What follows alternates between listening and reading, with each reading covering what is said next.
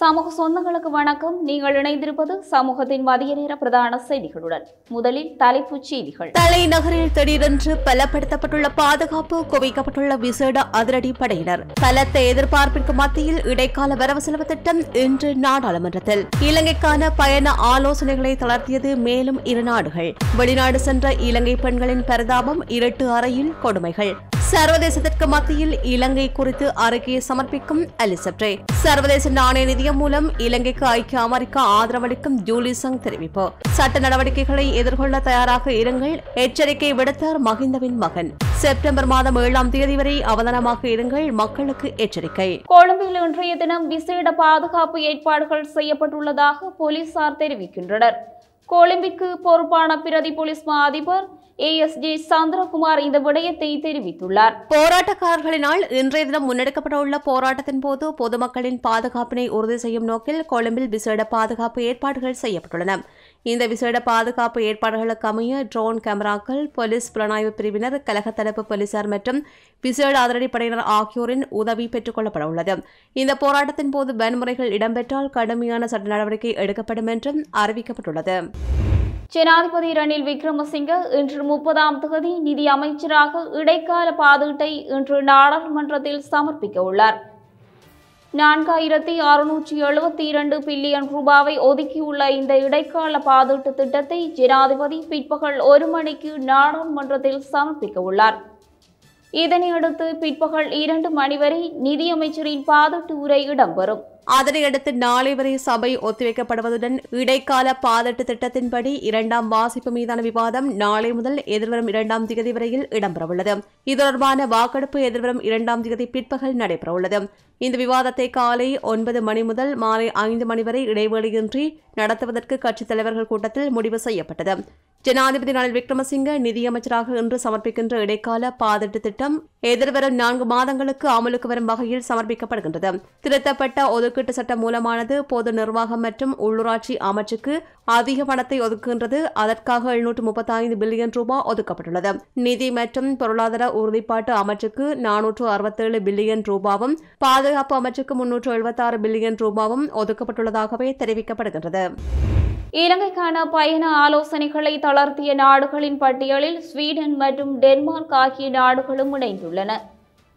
இதனால் கடுமையாக பாதிக்கப்பட்டுள்ள சுற்றுலாத்துறை எதிர்பார்த்ததை விட சிறந்த மீட்சிக்கான அறிகுறிகளை காணும் வாய்ப்புகளை மேலும் அதிகரித்துள்ளது.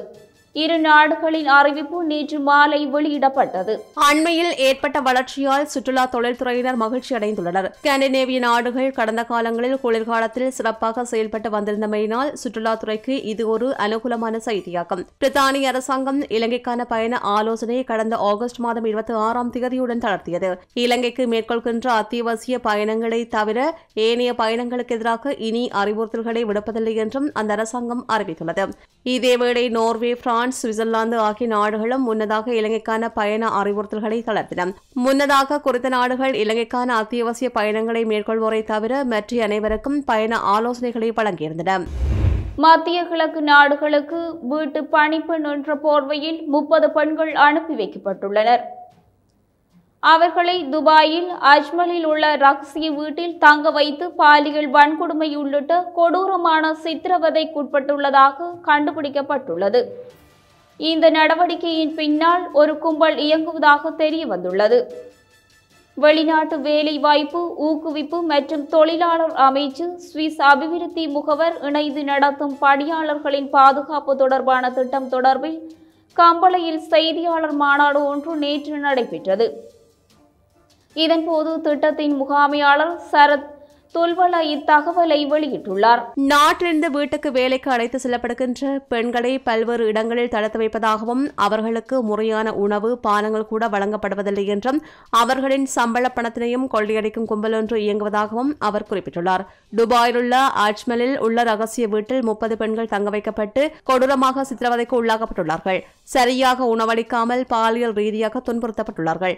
பல்வேறு இடங்களில் வேலைக்கு அனுப்பி அவர்கள் சம்பாதிக்கும் பணத்தை கடத்தல்காரர்கள் பெற்று பெற்றுக்கொள்கின்றார்கள் பாதிக்கப்பட்ட பெண்கள் வாட்ஸ்அப் உள்ளிட்ட சமூக வலைதளங்களில் காணொலிகளை அனுப்பி வைத்துள்ளனர். குடும்பத்தின் எதிர்காலத்திற்காகவும் குழந்தைகளின் பசியை போக்கவும் மத்திய கிழக்கு நாடுகளுக்கு சென்றபோதும் கடத்தல்காரர்கள் தமது பணத்தை கொள்ளையடிப்பதாக குற்றம் சாட்டியுள்ளனர். குழந்தைகள் பட்டினியால் வாட வேண்டிய ஏற்பட்டுள்ளதாக பாதிக்கப்பட்ட பெண்கள் அழுது புலம்புவது காணொலிகளில் தெளிவாகின்றது. இந்த பெண்கள் இலங்கையில் சட்டப்பூர்வ அனுமதி பெற்ற வெளிநாட்டு வேலைவாய்ப்பு முகவர் நிலையங்களினால் வெளிநாட்டிற்கு சென்றுள்ள போதிலும் நியமிக்கப்பட்ட வேலைத்தளங்களுக்கு அவர்களை அனுப்பாமல் தடுத்து வைக்கப்பட்டுள்ளதாகவே அவர் மேலும் தெரிவித்துள்ளார். தேசிய இனப்பிரச்சினைக்கான அரசியல் தீர்வு அடங்கிய புதிய அரசமைப்பு உருவாக்கப்பட வேண்டும் உள்ளிட்ட விடயங்களில் எதிரணியினராகிய நாம் உறுதியாக இருக்கின்றோம் என ஐக்கிய மக்கள் சக்தியின் நாடாளுமன்ற உறுப்பினர் ராஜித சேனாரத்ன தெரிவித்தார். பயங்கரவாத தடை சட்டம் முற்றாக நீக்கப்பட வேண்டும். அந்த சட்டத்தை பயன்படுத்தி கைது செய்யப்பட்டு தடுத்து வைக்கப்பட்டுள்ள தமிழ் அரசியல் கைதிகள் மற்றும் காலிமுகத்திரல் செயற்பாட்டாளர்கள் அனைவரும் விடுவிக்கப்பட வேண்டும். தேசிய இனப்பிரச்சினைக்கான அரசியல் தீர்வு அடங்கிய புதிய அரசமைப்பு உருவாக்கப்பட வேண்டும் உள்ளிட்ட விடயங்களில் எதிரணியராகி நாம் உறுதியாக இருக்கின்றோம். இந்த விடயங்கள் நிறைவேற்றப்பட்டால் பொருளாதார நெருக்கடியும் நீங்கும். ஏனெனில் இந்த விடயங்களில் வெளிநாடுகளும் சர்வதேச அமைப்புகளும் உறுதியாக உள்ளன. அவை நிறைவேறியவுடன் சர்வதேச சமூகம் தாமாகவே முன்வந்து எமது நாட்டுக்கு உதவி வழங்கும். புலம்பெயர் தமிழ் மக்களும் எந்தவித அச்சமின்றி நாட்டுக்கு வந்து முதலீடுகளை வழங்கி உதவி செய்வார்கள். ஆனால் மேற்படி விடயங்களை நிறைவேற்றி ஜனாதிபதி ரணில் விக்ரமசிங்க நம்பகத்தன்மையுடன் செயற்படுவார் என்பது கேள்விக்குறி. ராஜபக்சாக்களின் ஒட்டு கட்சியினரின் செல்லப்பிள்ளையான ரணில் விக்ரமசிங்க அவர்களின் சொற்படியே செயற்படுகின்றார். அதனால்தான் ஜனாதிபதியை நாம் எதிர்க்கின்றோம் என்றார்.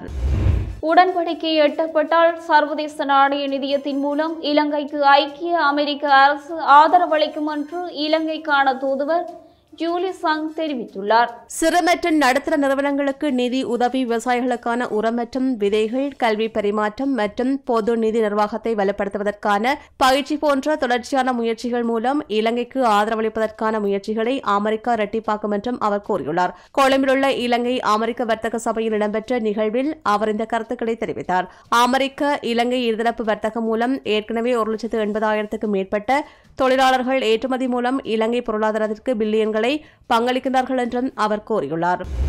ஐக்கிய நாடுகள் மனித உரிமைகள் பேரவையின் ஐம்பத்தி ஓராவது அமர்வில் இலங்கை தொடர்பான கலந்துரையாடலின் போது வெளிவிவகார அமைச்சர் அலி சப்ரி அறிக்கை ஒன்றை சமர்ப்பிக்க உள்ளார் ஐக்கிய நாடுகள் மனித உரிமைகள் பேரவையின் ஐம்பத்தி ஓராவது அமர்வு எதிர்வரும் செப்டம்பர் மாதம் பனிரெண்டாம் தேதி முதல் அக்டோபர் மாதம் ஏழாம் தேதி வரையில் ஜெனீவாவில் இடம்பெறவுள்ளது. அதில் இலங்கை தொடர்பில் எதிர்வரும் செப்டம்பர் பன்னிரெண்டாம் தேதி கலந்துரையாடல் நடத்துவதற்கு திட்டமிடப்பட்டுள்ளது. இதற்கான இலங்கை தூதுக்குழுவுக்கு வெளிவிவகார அமைச்சர் அலி சப்ரி தலைமை தாங்க உள்ளதோடு அன்றைய தினம் சபையில் அறிக்கை ஒன்றையும் முன்வைக்க உள்ளதாக வெளிவிவகார அமைச்சர் தெரிவித்துள்ளார். அத்துடன் நீதி சிறைச்சாலை விவகாரங்கள் மற்றும் அரசியலமைப்பு மறுசீரமைப்பு அமைச்சர் விஜயதாச ராஜபக்சவும் இந்த குழுவில் இணைந்து கொள்ள உள்ளதாகவும் தெரிவிக்கப்படுகின்றது. புதிய கையடக்க தொலைபேசிகளை கொள்வனவு செய்வோரின் எண்ணிக்கை எண்பது சதவீதத்தால் குறைவடைந்துள்ளதாக அறிவிக்கப்பட்டுள்ளது.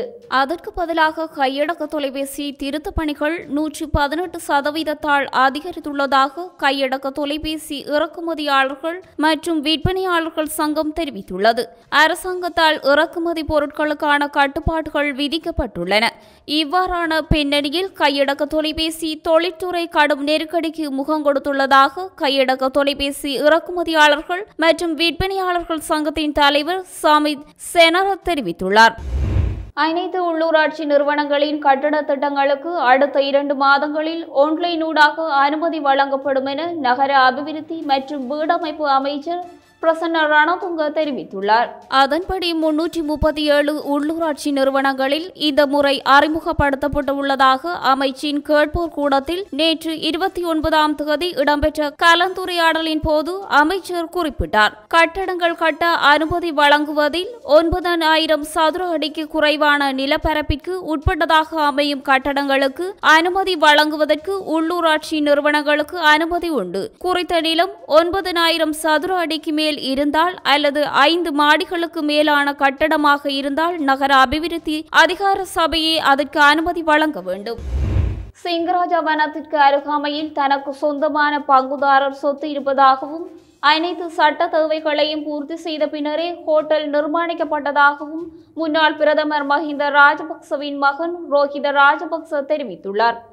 ஊடகம் ஒன்றுக்கு கருத்து தெரிவித்த அவர் இதனை குறிப்பிட்டுள்ளார். இந்நிலையில் ஏதேனும் தவறுகள் இடம்பெற்றிருந்தால் அதற்கு எதிராக நீதி விசாரணையை ஆரம்பிக்க முடியும் எனவும் ரோஹித ராஜபக்ச மேலும் தெரிவித்துள்ளார். எவ்வாறாயினும் ஹோட்டல் குறித்த உண்மையை கண்டறியுமாறு அனைத்து தரப்பு போராட்ட இயக்கத்தின் பேச்சாளர் நிராஷன் விதானகே குற்றப்புலனாய்வு திணைக்களத்திடம் கோரிக்கை விடுத்துள்ளனர். உள்ளூர் பத்திரிகை ஒன்றை மேற்கோள் காட்டி அந்த உல்லாச விடுதி ரோஹித ராஜபக்சவுக்கு சொந்தமானது என உள்ளதாக கூறிய அவர் முறையான வருமானம் இல்லாத ரோஹித ராஜபக்ச ஹோட்டலை எவ்வாறு வைத்திருக்க முடியும் என்றும் கேள்வி எழுப்பினார். இதனிடையே நிர்மாண பணியின் போது இந்த விடுதி பாரிய சுற்றாடல் பாதிப்பை ஏற்படுத்தியதாகவும் விடுதியிலிருந்து வெளியேறும் கழிவுநீர் எங்கு செல்கின்றது என்பது குறித்து கவலை அடைவதாகவும் ஐக்கிய மக்கள் சக்தியின் பண்டாரகம் அமைப்பார் நயனக ரன்வெல்ல தெரிவித்துள்ளார்.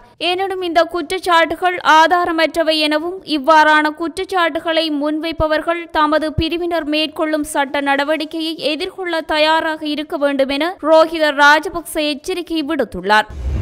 நாட்டின் பெரும்பாலான பிரதேசங்களில் அடுத்த சில நாட்களில் மாலையில் இடியுடன் கூடிய மழை பெய்வதற்கான சாதகமான வளிமண்டல நிலைமை காணப்படுகின்றது. மேல் மாகாணத்திலும் காலி மற்றும் மாத்தறை மாவட்டங்களிலும் பல தடவைகள் மழை பெய்யும் என எதிர்பார்க்கப்படுகின்றது. நாட்டில் ஏனைய பிரதேசங்களில் பல இடங்களில் மாலையில் அல்லது இரவில் மழையோ அல்லது இடியுடன் கூடிய மழையோ பெய்யக்கூடிய சாத்தியம் காணப்படுகின்றது. ஊவா கிழக்கு வடமத்திய மத்திய சப்ரகமுவ மற்றும் வடமேல் மாகாணங்களில் சில இடங்களில் நூறு மில்லி மீட்டருக்கும் அதிகமான பலத்த மழை வீச்சு எதிர்பார்க்கப்படுகின்றது. இடியுடன் கூடிய மழை பெய்யும் வேளைகளில் அப்பிரதேசங்களில் தற்காலிகமாக பலத்த காற்றும் வீசக்கூடும். மின்னல் தாக்கங்களினால் ஏற்படக்கூடிய பாதிப்புகளை குறைத்துக் கொள்ள தேவையான முன்னெச்சரிக்கை நடவடிக்கைகளை எடுத்துக்கொள்ளுமாறு பொதுமக்கள் அறிவுறுத்தப்படுகின்றார்கள். சூரியனின் தொடர்பான தென் திசை நோக்கிய இயக்கத்தின் காரணமாக இவ்வருடம் ஆகஸ்ட் மாதம் இருபத்தி எட்டாம் திகதியிலிருந்து செப்டம்பர் மாதம் ஏழாம் திகதி வரை இலங்கையின் அகலாங்குகளுக்கு நேராக உச்சம் கொடுக்க உள்ளது அதற்கிணங்க முப்பதாம் தொகுதி மன்னார் பெரியமடு வள்ளிவப்பளை முல்லைத்தீவு மாவட்டம் மற்றும் மருதோடை வவுனியா மாவட்டம் ஆகிய பிரதேசங்களுக்கு மேலாக நண்பகல் பன்னிரண்டு பத்து அளவில் சூரியன் உச்சம் கொடுக்க உள்ளது. நாட்டை சூழவுள்ள கடற்பரப்புகளில் சில இடங்களில் மழை பெய்யும் என எதிர்பார்க்கப்படுகின்றது. நாட்டை சூழவுள்ள கடற்பரப்புகளில் காற்றானது மேற்கு முதல் தென்மேற்கு வரையான திசையிலிருந்து வீசக்கூடுவதுடன் காற்றின் வேகமானது மணத்தியாலத்திற்கு முப்பது தொடக்கம் நாற்பது கிலோமீட்டர் வரை காணப்படும் என எதிர்பார்க்கப்படுகின்றது.